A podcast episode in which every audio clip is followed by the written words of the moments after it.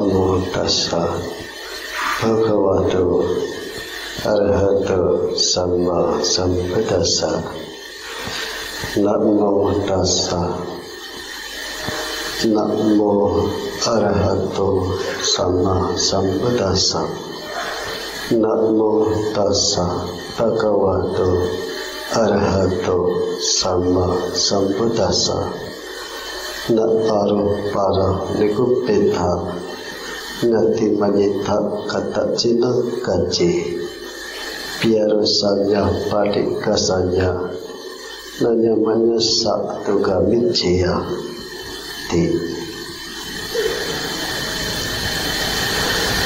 Para bapak ibu sekalian. Sebelum saya mengawali sebuah rangkaian pesan Wesak saya ingin melanjutkan dari pesan Wesak dari Sanggar Nerawada Indonesia. Karena masih masih ada tersisa.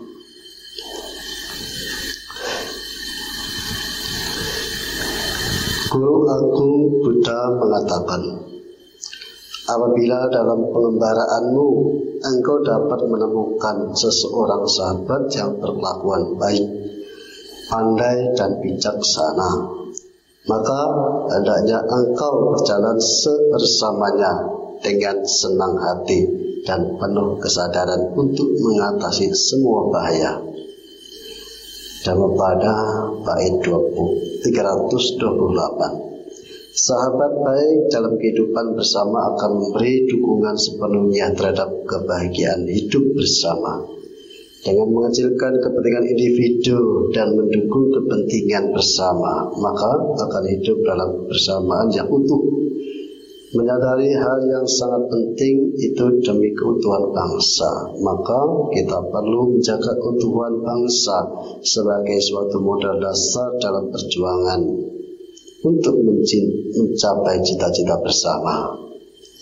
Kehidupan sosial yang adil bagi seluruh rakyat Indonesia dalam Dhammapada bait 194 perjuangan mereka yang telah untuk bersatu merupakan sebab kebahagiaan. Marilah kita mengembangkan cinta kasih dan kasih sayang serta kejujuran agar bangsa Indonesia dapat hidup dalam persaudaraan sejati yang kokoh. Persaudaraan sejati akan menyatukan bangsa dalam keutuhan, baik pada saat diberkahi kebahagiaan maupun dirundung penderitaan. Persatuan Indonesia sebagai modal dasar bagi perjuangan menuju kehidupan bangsa yang berkembang maju di tengah-tengah peradaban dunia dewasa ini. Semoga Tuhan Yang Maha Tiratana selalu melindungi. Selamat Hari Trusi Wasak ke 2564 tahun 2020. Semoga semua makhluk berbahagia. Jakarta 7 Mei 2020 Sangga Terawada Indonesia Biku Sri Subak Banyu Mahatera Ketua Umum atau Sangga Nayaka. Demikian pembacaan pesan Wesak telah selesai. Semoga kita dapat mengambil makna apa itu persaudaraan dasar utuhan bangsa. Tetapi pada kesempatan ini saya ingin sedikit membahas dengan versi yang berbeda. Oleh itu pada kesempatan ini saya mengajak para bapak ibu dan sekalian yang berbahagia. Kita sebagai manusia tentu hidup bermasyarakat, tidak hidup dalam kesendirian. Hidup berkeluarga bukan kesendirian. Itu dalam lingkup kecil dalam lingkup kecil di sini atau di sekitar kita kita berada yang perlu kita kerjakan adalah bagaimana menciptakan suasana persaudaraan itu Para Bapak Ibu sekalian, nah oleh karena itu modal kita adalah harus memiliki yang namanya cinta kasih dan kasih sayang. Itu memang benar adanya. Kalau kita memahami cinta kasih dan kasih sayang, saya pikir kita menjadi orang baik. Cinta kasih dan kasih sayang inilah justru yang membuat diri kita itu bisa mampu untuk menerima, bisa mampu mengakui keberadaan orang lain. Kalau tanpa cinta dan kasih sayang, sangat sulit untuk bisa menerima. Tetapi dengan cinta kasih dan kasih sayang, orang akan menjadi terbuka.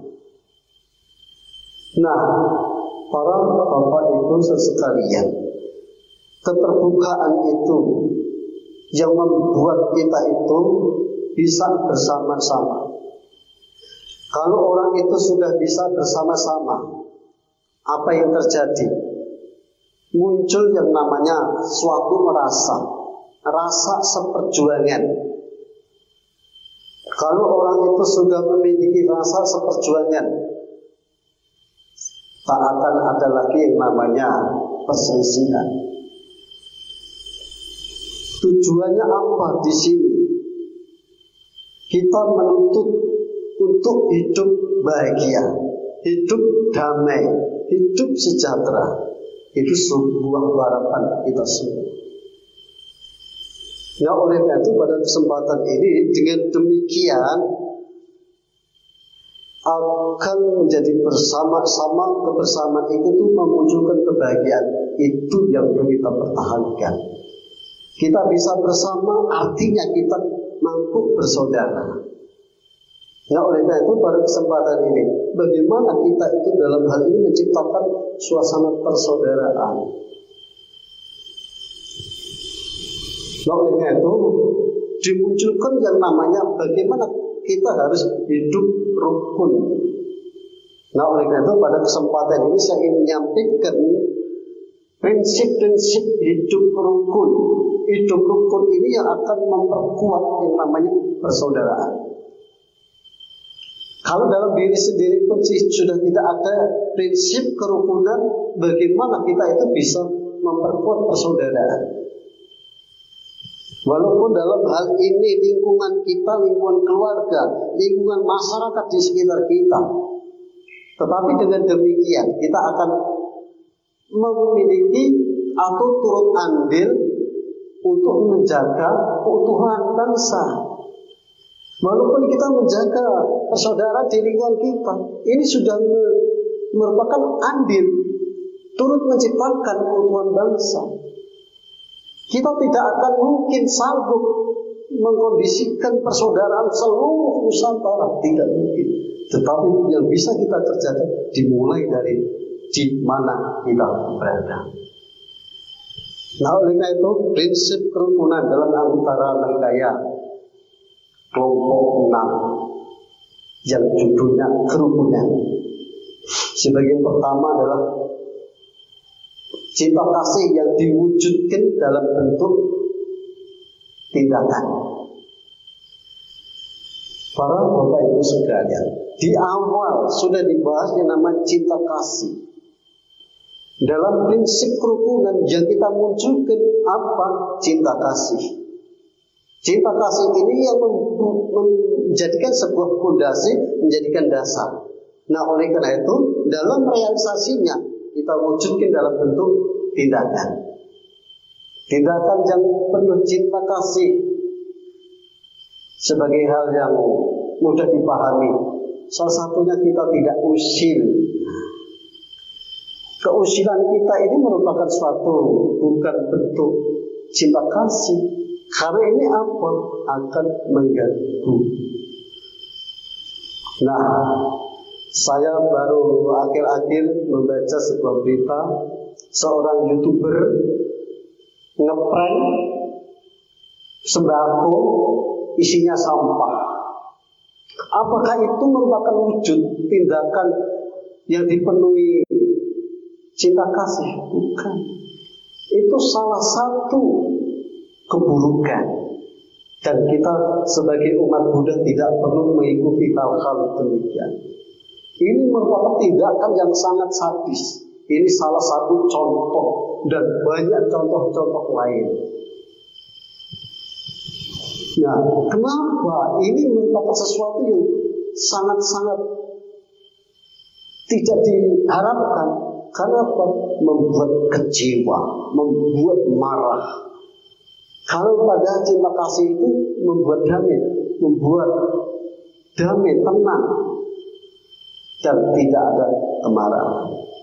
Nah oleh karena itu yang sebagian pertama prinsipnya adalah kita munculkan cinta kasih dalam bentuk tindakan. Selanjutnya adalah bentuk ucapan. Ucapan ini juga ucapan yang tidak menyakitkan.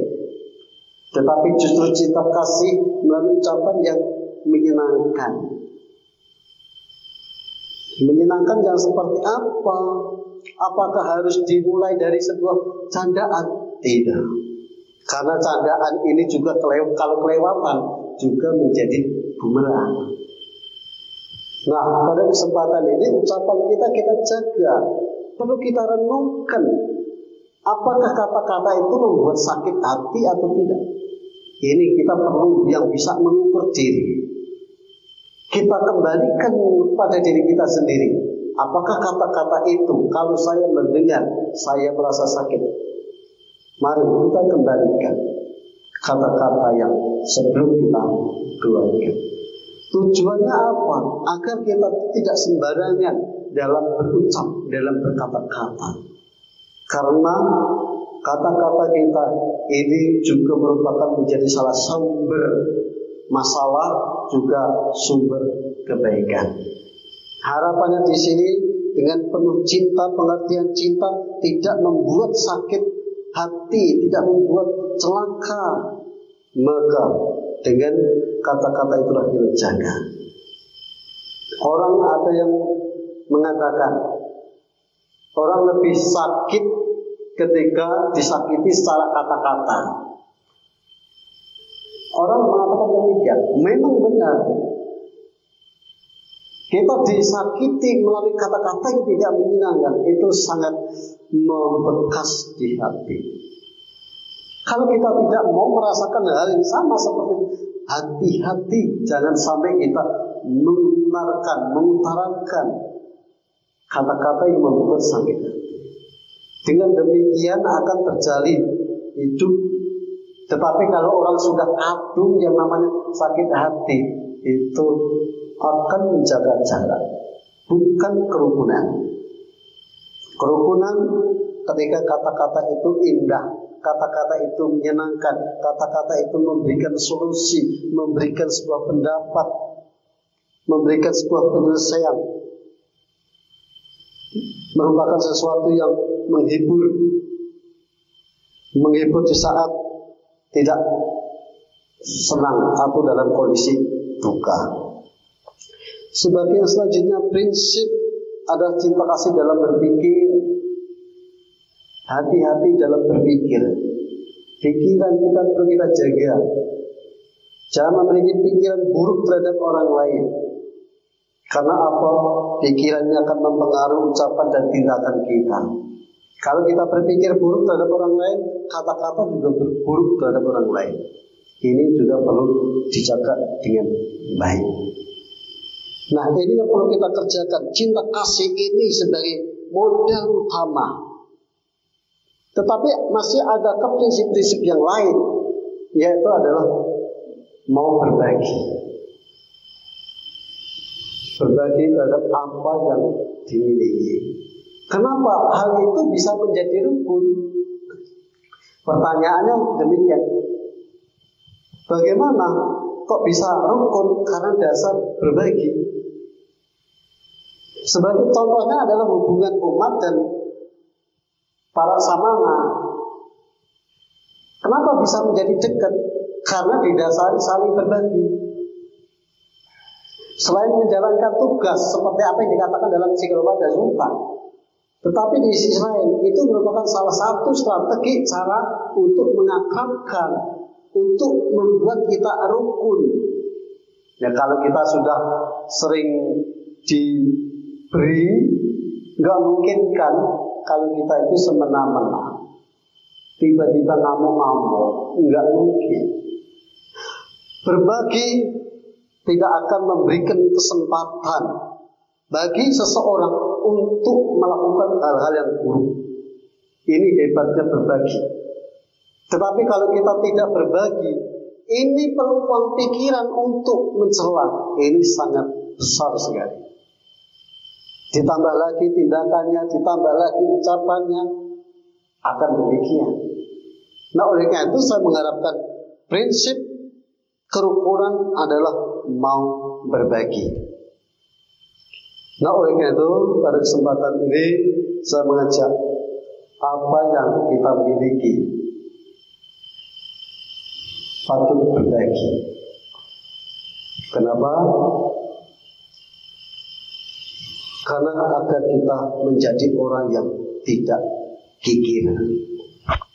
Sebagai selanjutnya para bapak ibu sekalian, selain berbagi, berdiam dalam moral.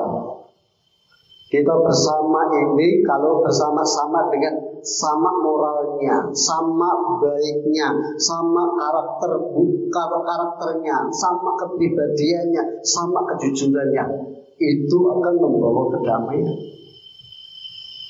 Kita akan damai, tetapi akan menjadi tidak rukun kalau yang satu suka apa? Suka mencuri, salah satu contoh. Orang baik tidak akan bisa bersama, bisa berkumpul, tidak mungkin. Nah oleh karena itu persamaan moral ini sangat ditekankan entah itu dalam lingkungan keluarga, lingkungan masyarakat itu akan ditekankan. Nah pada akhir-akhir ini banyak isu yang namanya maling. Ya. Coba kalau tidak ada isu maling, coba tidak ada maling beneran, tidak akan ada orang yang gelisah. Karena sesuatu yang tidak sama moralnya itu justru menjadikan orang lain itu gelisah. Nah kalau kita itu tidak mau membuat gelisah orang-orang di sekitar kita, moral itu kita perbaiki. Yang meliputi ucapan melalui tindakan itu yang harus terkendali. Agar apa? Membuat orang lain senang, membuat orang lain tidak terancam. Sebenarnya dunia itu bisa damai, dunia itu aman kalau moralnya orang itu sama sama-sama tidak merugikan orang lain bahkan makhluk lain. Yang selanjutnya prinsipnya adalah pandangan. Pandangan kita itu harus benar para sekalian. Kalau sebagai contohnya dalam keluarga pun kalau terjadi perbedaan pendapat itu juga akan menjadi masalah. Apalagi dalam lingkungan masyarakat Nah oleh itu Jangan memiliki pandangan-pandangan yang dirasa itu tidak pas. Jangan mengukur pandangan yang dianggap itu celeneh. Ya, kan? Ini ukuran-ukuran dalam masyarakat. Kalau dalam dhamma tentu pandangan-pandangan yang di luar dhamma. Kalau kita kebiasaannya hidup di wihara, tetapi tiba-tiba mengatakan sebagai contohnya adalah Nibbana bukan yang tertinggi. Karena perbedaan uh, pandangan itu, itu memicu sebuah perpecahan kerukunan tidak akan terjadi gara-gara pandangan. Apalagi dalam keluarga, masyarakat harus satu pandangan, harus sama pandangan. Berbeda pandangan, kerukunan tidak akan berjalan. Nah kalau dalam agama tentu yang di luar agama. Para bapak ibu sekalian, jadi harapan saya, saya mengajak kepada para ibu sekalian untuk menggunakan prinsip-prinsip ini. Sehingga kita rukun, kalau kita sudah rukun, kita akan menjadi bersaudara. Saudaranya kuat, hubungannya kuat. Sehingga menjadi kita sama-sama. Nah, tidak hanya dalam anggota nikaya, tetapi di salah satu suta di Majima Nikaya, yaitu Cula Gosinga. Cula Gosinga ini merupakan percakapan Sang Buddha terhadap yang mulia Bante Anuruddha. Ini dalam suta ini sangat sangat menginspirasi bagi kita semua untuk menjaga keakraban, untuk menjaga persaudaraan yang namanya bermasyarakat, yang namanya di keluarga, ada yang lebih senior, ada yang lebih junior. Kalau yang junior itu sudah sepatutnya menghormat yang senior. Seorang anak menghormat orang tua, yang muda menghormat yang tua. Itu sudah sudah hukumnya itu. Bahkan sang Buddha sendiri pun mempraktikkan. Bante Anuruddha pun mempraktikkan. Nah, sekalipun menghormat Lantas yang menjadi senior, menjadi orang tua, berlaku yang seperti apa yang diharapkan? Menyapa, tanya kabar. Sang Buddha demikian menanyakan kepada Bante Anuruddha bagaimana kabarnya. Alangkah indahnya, alangkah baiknya kalau dalam kehidupan sehari-hari kita ini yang mudah menghormati. Menghormat ini dari segi ucapan, dari segi perilaku, iya kan? Nah, ucapan ya kalau yang senior itu belum berbicara, yang junior menunggu lebih baik diam daripada mendahului salah. Nah, para bapak ibu sekalian, Terus yang menjadi pertanyaannya mengapa yang senior ini mau menyapa? Ya kan? Karena orang yang senior itu sudah lebih tahu manfaat-manfaatnya. Jadi kita semua nanti akan menjadi orang tua, orang yang lebih senior, orang yang lebih tua, tua, tua. Ketika ketemu yang lain, ketemu yang muda, tanya kabar. Tetapi ya sekarang itu ditanya kabar malah selelehan. Ditanya kabar malah ngomongnya sama HP, repot. Oleh karena itu pada kesempatan ini Mari yang muda menghormat kepada yang tua, yang tua juga menanyakan kabar. Saya rasa itu pun demikian. Ketika saya ditanya kabarnya bagaimana, uh, itu mengundang sesuatu yang menyenangkan. Kenapa? Ada suatu perhatian sebagai bentuk perhatian. Umumnya kalau diperhatikan itu senang. Demikian pula junior. Ya, ketika ditanya kabar, bagaimana? Lantas yang junior berbalas, bagaimana kabar senior? Nah, kabar orang tua yang saling timbal tadi. Itu luar biasa.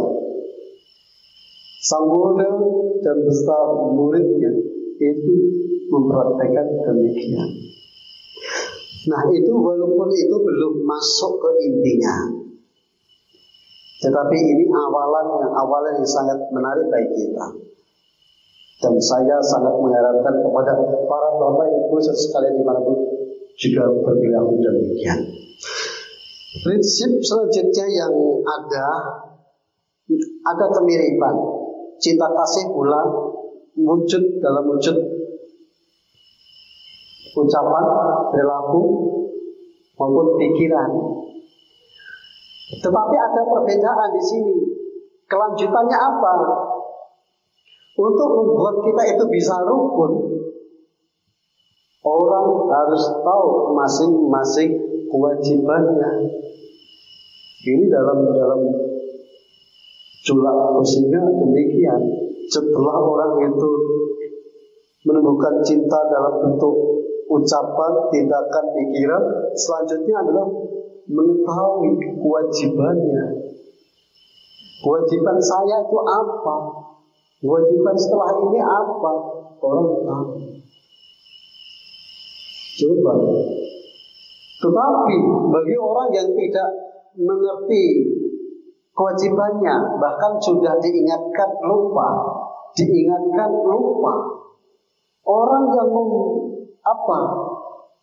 Entah itu orang junior, orang senior, ketika orang itu melihat orang melalaikan kewajibannya, ini ini merupakan salah satu sumber permasalahan. Nah, oleh karena itu yang perlu kita ketahui saat ini kewajiban kita di rumah tangga sebagai apa dan harus bagaimana itu harus kita kerjakan.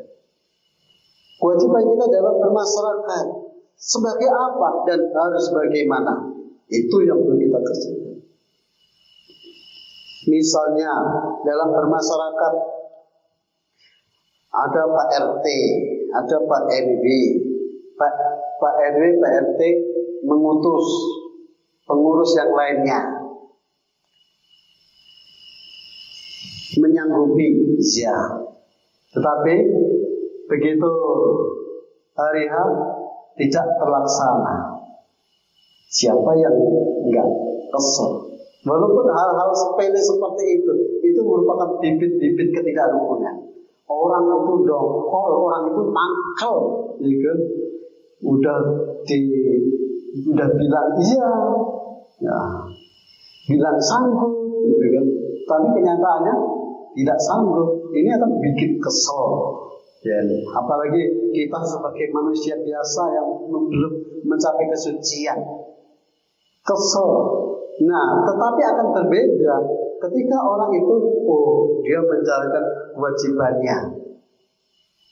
Orang yang memperhatikan itu senang Apalagi orang tua memperhatikan anak-anaknya yang tahu kewajiban-kewajiban senang sekali. Oh, seorang anak juga senang kalau kewajiban orang tuanya ya dipenuhi, ya kan? Kewajiban orang tua terhadap anak apa? Ya ngasih duit. Enak ya, enak sekali bisa duit. Ya tidak harus duit, tapi bagaimana mencukupi? Karena apa? Karena ada perselisihan-perselisihan dalam keluarga. Karena hak itu tidak terpenuhi dari kewajiban. Dalam masyarakat juga demikian akan terjadi permasalahan konflik kalau tidak ada dasar memahami diri apa menjalani kewajiban-kewajiban. Nah oleh karena itu alangkah baiknya kita sebagai umat yang bijak itu harus tahu kewajibannya. Jangan melihat hak dulu, ya kan? Hak itu akan kita peroleh kalau kita melaksanakan kewajiban. Jangan melihat hasilnya dulu. Ya. Rata-rata orang zaman sekarang melihat hasilnya. Kalau saya mau melakukan nanti dampaknya apa? Demikian. Tetapi itu prinsip yang tidak sesuai. Yang perlu dibenarkan adalah bagaimana kita prosesnya menjalani kewajiban-kewajiban itu. Yang di situ akan didapat sebuah pengalaman-pengalaman. Pengalaman yang menyenangkan sehingga kalau dikenang ini akan menjadi pelajaran yang indah. Kalau dikenang akan menjadi ingatan yang menyenangkan. Nah itu sebagai yang perlu kita kerjakan Para bapak ibu sekalian, pada kesempatan ini saya mengajak selain menjalankan tugas, alangkah baiknya Bu, yo kalau kita itu berkumpul, berdiskusi, ya kan? Diskusi itu penting. Itu merupakan salah satu sebab bagaimana rukun. Kalau kita rukun, kita bisa bersaudara. Kalau dalam keluarga diskusi ditinggalkan, dalam masyarakat diskusi ditinggalkan. bahkan dapat undangan juga tidak mau datang. Nah, kalau orang tua membahas, seorang anak mendengarkan. Kalau seorang anak punya masalah, orang tua mendengarkan. Sudah didengarkan itu sebenarnya sudah senang, gitu kan, walaupun e, tidak terselesaikan. Tetapi kalau kita didengarkan, ah, kenapa? Merasa orang itu merasa tidak sendiri. Tetapi kalau orang punya masalah, dibiarkan dilepas begitu saja, sehingga ini akan mempengaruhi psikis, kondisi mental, sehingga orang merasa sendiri. Kenapa? Ya, mau menyampaikan gagasan, mau menyampaikan pendapat, menyampaikan undang-undang tidak ditanggapi. Nah, banyak sekali yang terjadi di masyarakat keluhan-keluhan. Nah, terakhir saya membaca itu keluhan katanya listrik yang buatnya berapa gratis. Tapi ada yang tidak gratis. Itu punya mengeluh. Nah oleh itu pada kesempatan ini saya mengajak kepada para bapak ibu sekalian yang kita kerjakan adalah diskusi. Diskusi itu membahas permasalahan bukan membahas yang lain-lain. Tetapi ada permasalahan sekarang ini yang muncul. Kalau kita berkumpul itu bukan membahas permasalahan, bukan membahas drama, tapi malah chattingan sendiri-sendiri. Sini chatting ke sana, sini chatting ke sana nggak ketemu. Bu Jo, kalau kita itu sedang berkumpul, ya kalau bisa sih. Kalau saya mengatakan kalau bisa, tapi harus bisa. Bu ya HP-nya disimpan dulu. Menghargai gitu kan. Menghargai siapa? Menghargai apa yang di depan kita. Ya kan? Coba kalau kita lagi ngomong ya, terus lagi pada sibuk main HP, ya kan? Padahal di HP itu tidak ada sesuatu yang penting, hanya melihat statusnya orang, ya kan? Padahal melihat statusnya orang itu ya, ya kadang ya bikin senang, kadang bikin jengkel, ya kan? Sebenarnya itu kita itu hanya dipermainkan oleh status-status. Ya, memang ya zaman-zaman sekarang itu demikian. Tetapi paling tidak kita bisa mengendalikan karena pengendalian ini akan lebih baik. Itulah prinsip-prinsip bagaimana kita itu bisa rukun. Saya memberikan ini. Kalau kita bisa jalankan itu bagus. Prinsip ini kita jalankan tidak hanya sampai di situ. Saya mengajak dalam segala wadah sultan bagaimana memperkuat persaudaraan, bagaimana uh, persaudaraan itu tercipta di awal dari diri kita sendiri. Bu menjadi orang yang bersahabat. Kalau kita itu bisa bersahabat dengan siapa pun, ya kan, itu orang-orang itu bisa sangat dekat kita. Tetapi kalau orang sudah tidak mau bersahabat, menjaga jarak, membatasi, wah itu bahaya. Nah dengan dalam sikap udah sumpah, ada empat hal yang perlu kita kerjakan sebagai orang yang mengupayakan persaudaraan ini tercipta. Sebagai pertama, menjadi orang yang gemar menolong. Nah itu menolong. Menolong penting. Menolong itu tidak ada batasnya. Selama ada kesempatan, ada yang membutuhkan, itu peluang kita untuk menolong. Orang yang ditolong senang tapi kalau kita lagi susah, nggak ditolong, padahal udah minta bantuan, nggak ditolong. Ya ada juga, tapi jengkel. Tapi masalahnya nih, minta tolong apa, ya kan?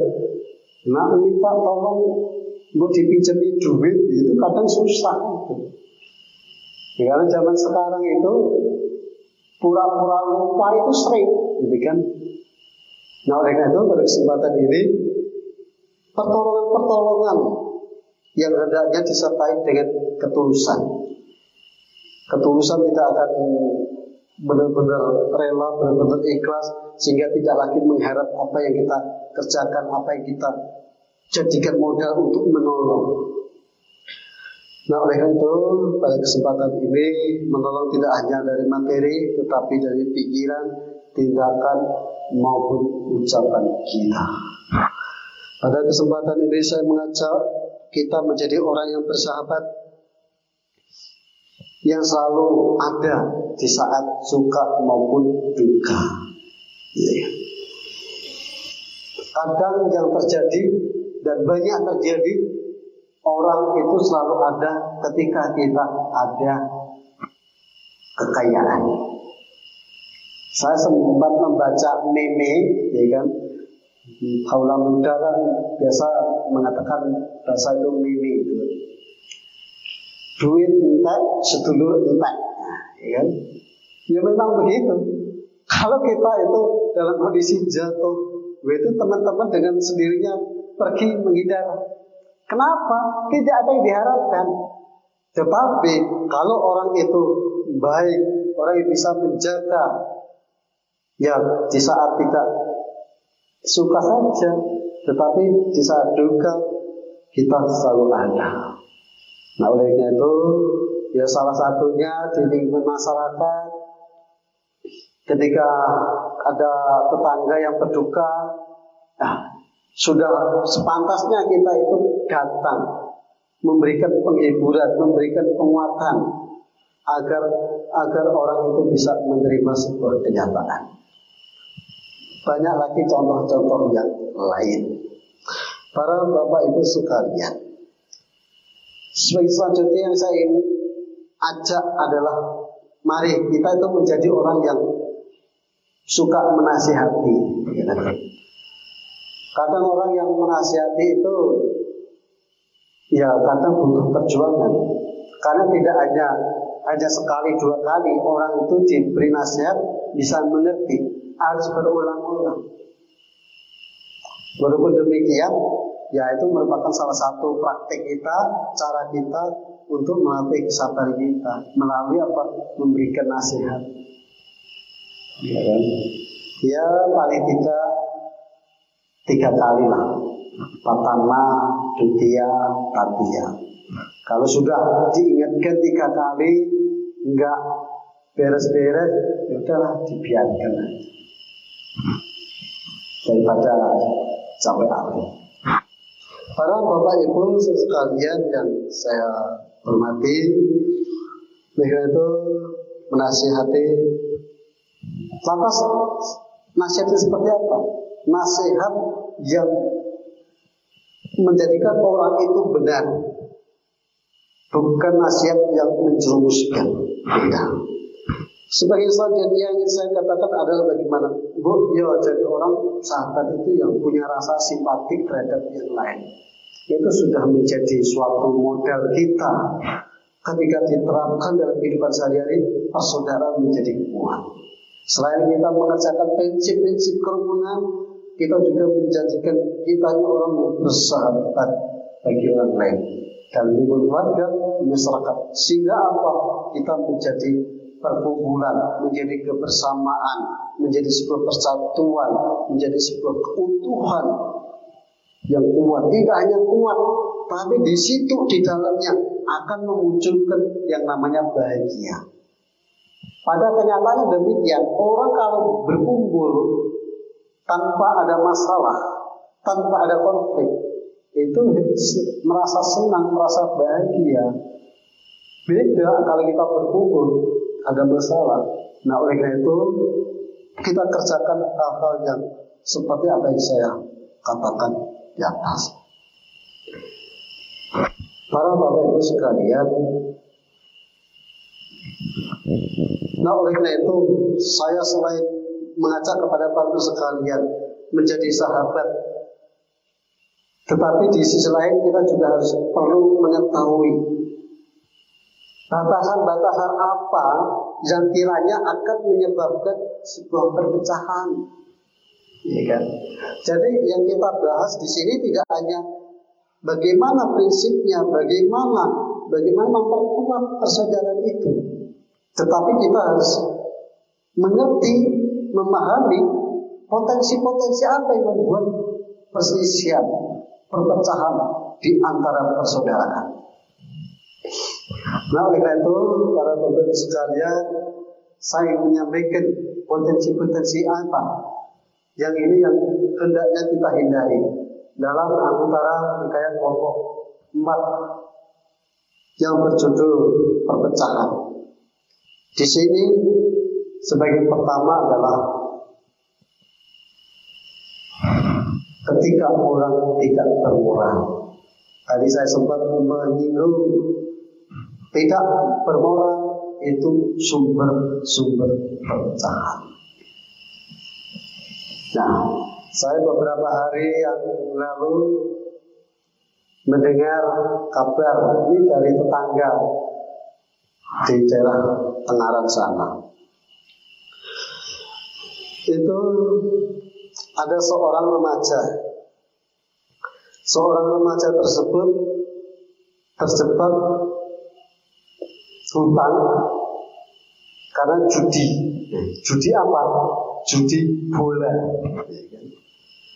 Orang sudah kena nah kalah berjudi.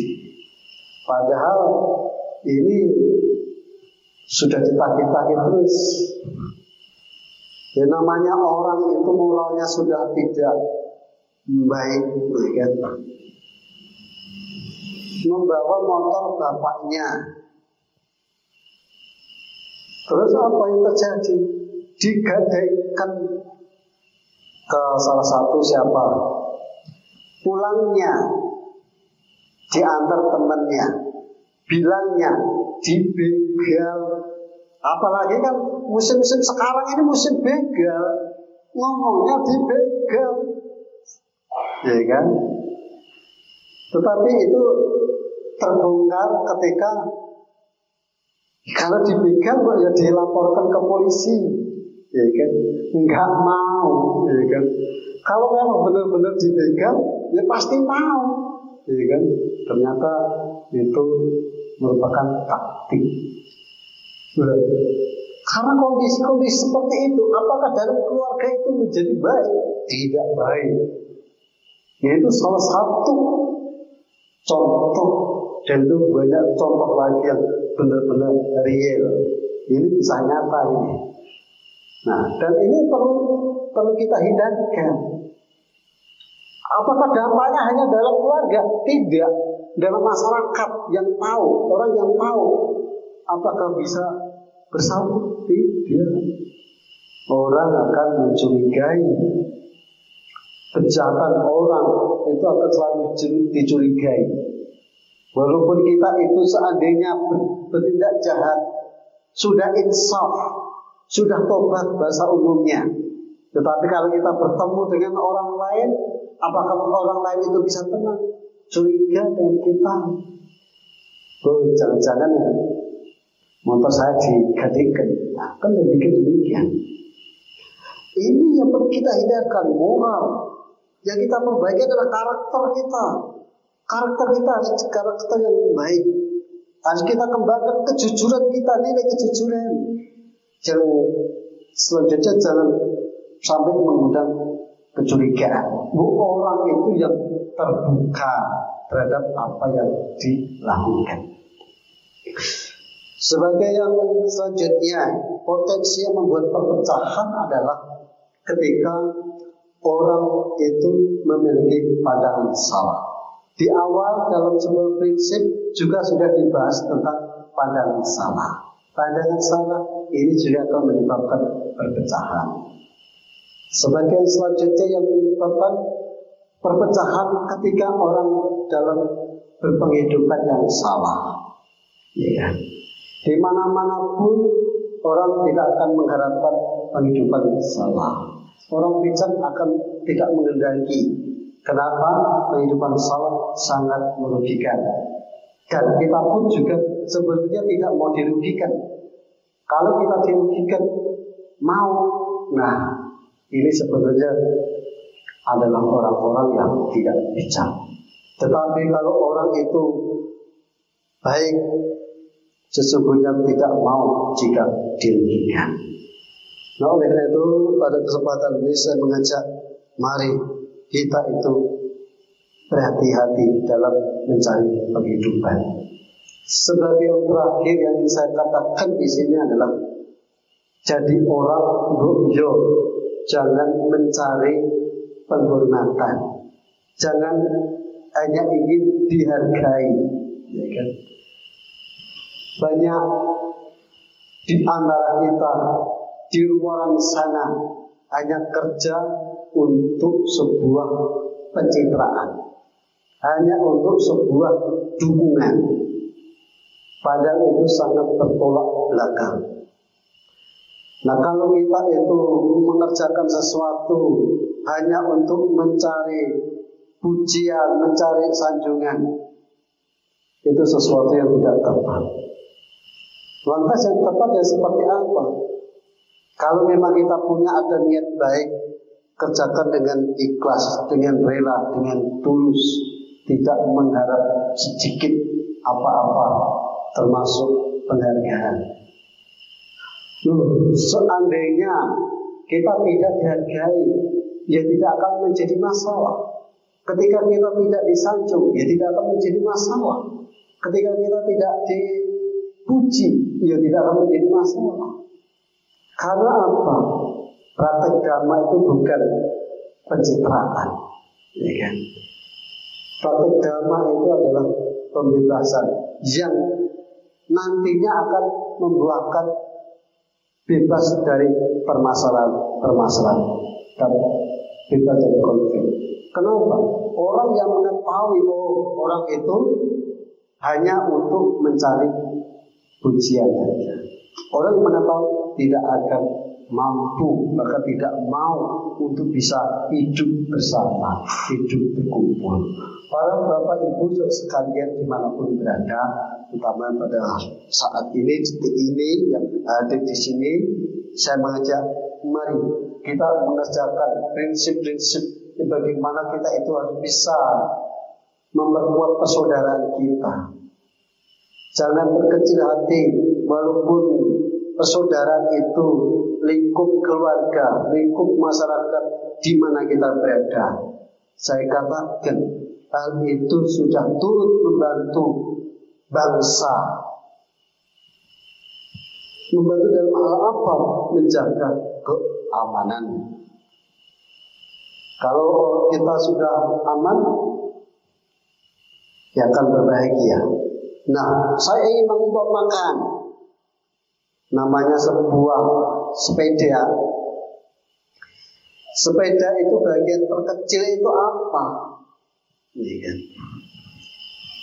Misalnya sprouk ya. Misalnya baut. Kalau nggak ada baut, kekurangan satu baut itu sudah mempengaruhi tidak mempengaruhi ketidakberfungsian. Demikian pula dalam kehidupan ini. Kita ini walaupun kita itu istilahnya bagian yang paling kecil, tapi bagian paling kecil yang turut andil dalam menjaga keutuhan bangsa. Baik para bapak ibu sekalian, itulah yang bisa sampaikan pada kesempatan ini. Harapannya mari kita itu menerapkan